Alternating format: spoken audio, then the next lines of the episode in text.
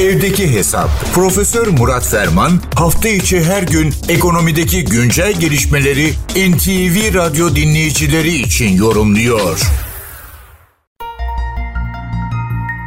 İçeride ve dışarıda rekabetçi güce sahip olmanın temel koşullarından, kurallarından bir tanesi araştırma, geliştirmeye dayalı, yenilikçi, orijinal, yüksek kaliteli ürün ve hizmetlerin sunulmaya devam edilmesi.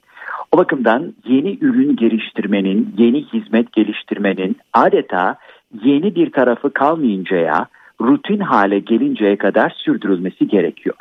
Bundan tam 33 yıl evvel Boğaziçi Üniversitesi'nde yeni ürün geliştirme dersi vermeye başlayan ve bu konu ile ilgili yoğunlaşan bir akademisyen olarak bunun ne anlama geldiğini, teoride söylediğimiz bu sözlerin pratikteki uygulamalarını içeride ve dışarıda yakından izlemiş bir uzman. Tabii yeni ürün geliştirmenin ayrılmaz bir bütünü eski ve yerleşmiş deyimiyle mütememmim cüzü hiç şüphesiz araştırma geliştirme faaliyetleridir. Araştırma geliştirme faaliyetlerini kısaca ARGE diyoruz. ARGE başlığını elbette değerli dostum Doktor Şeref Oğuz'un deyimiyle arakla getir olarak algılamamak gerekir. Evet araştırma, geliştirme, yeni ürün geliştirme veya ortaya koymanın belki de ilk aşamadaki stratejilerinden biri copycat dediğimiz taklit teknolojisidir. Nitekim Japonya bu modeli izlemiştir. Daha sonra Çin bunun çarpıtılmış bir versiyonuyla yola devam etmiştir.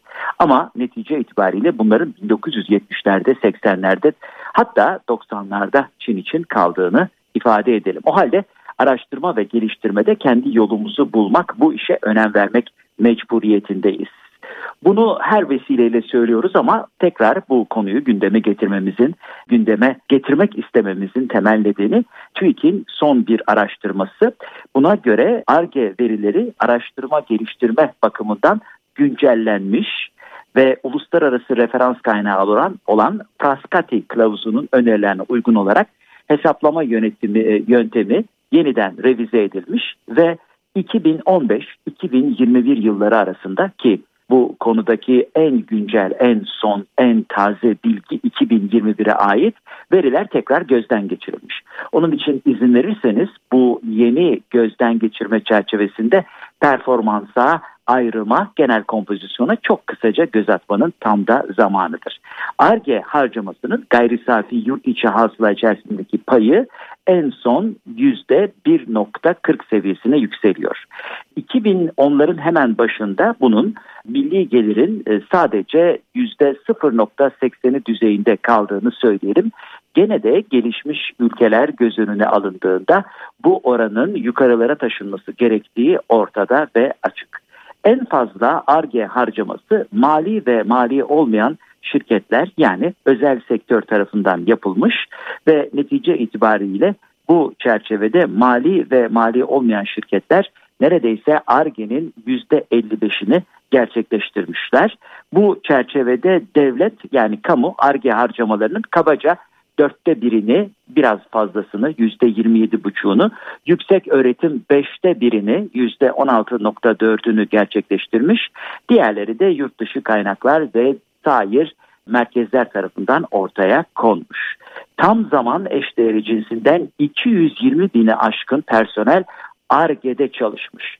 Bunların çoğunun kağıt üzerinde olduğunu ve teşvikten yararlanmak üzere gösterilen mühendisler olduğunu bir dipnot olarak hatırlatalım ve devam edelim. Bu çerçevede ARGE personelinin üçte biri doktora veya eşdeğeri eğitim seviyesine sahip. Bu da güzel bir referans olarak karşımıza çıkıyor. En fazla ARGE harcamasının gene İstanbul bölgesinde gerçekleştiğini görüyoruz. Ee, İstanbul bölgesinin içerisinde onu takiben elbette sanayinin merkezi başkenti İstanbul'u takiben Ankara ve sonra Kocaeli, Sakarya, Düzce, Bolu, Yalova'nın içinde bulunduğu bölge geliyor. Toplam ARGE personel sayısının üçte biri de İstanbul'da. Beşte biri Ankara'da mukim olarak yollarına devam ediyorlar. En fazla ARGE harcamasında güzel bir haber yüksek teknoloji faaliyetlerindeki girişimler tarafından yapılıyor. Evet neredeyse yüzde 47 yüksek teknoloji, yüzde 40'ı orta yüksek teknoloji ve nihayet düşük teknoloji, orta düşük teknolojide yüzde 10. 2015 yılında yüksek teknoloji yüzde 35 oranındaymış. Yani yüzde 10'luk bir gelişme sağlanmış. Tabii netice itibariyle ARGE'nin sonuçları bakımından da değerlendirilmesi lazım. Hal böyle olunca Türkiye'nin bu fikirden konsepte, konseptten yeni ürüne ve veya hizmete giden yolda alacağı çok mesafe, aşacağı çok engel olduğu açık. Çünkü bunun tek bir kriteri var. Dünya markası çıkabiliyor mu? Evet değerli öğrencim Güven Borça seneler evvel bu topraklardan dünya markası çıkar mı kitabını yayınladığı zaman aslında yıllara tarih olacak, yıllar boyu geçerliliğini koruyacak bu feryadı, bu soruyu da bizlerle paylaşmıştı. Bu topraklardan dünya markası çıkar mı? Çıkarsa argesiz olmaz. O bakımdan arge yolunda devam diyoruz ama bu devamında etkin, etkili ve verimli perspektiflerle gerçekleştirilmesi gerekiyor. Bu genel bilgi paylaşımı ve değerlendirmeler çerçevesinde değerli dinleyenlerimize katma değeri yüksek ve yüksek katma değerli bir gün ve esenliklerle dolu bir mesai diliyor. Huzurlarınızdan hürmetlerle ayrılıyorum. Profesör Murat Ferman'la evdeki hesap sona erdi.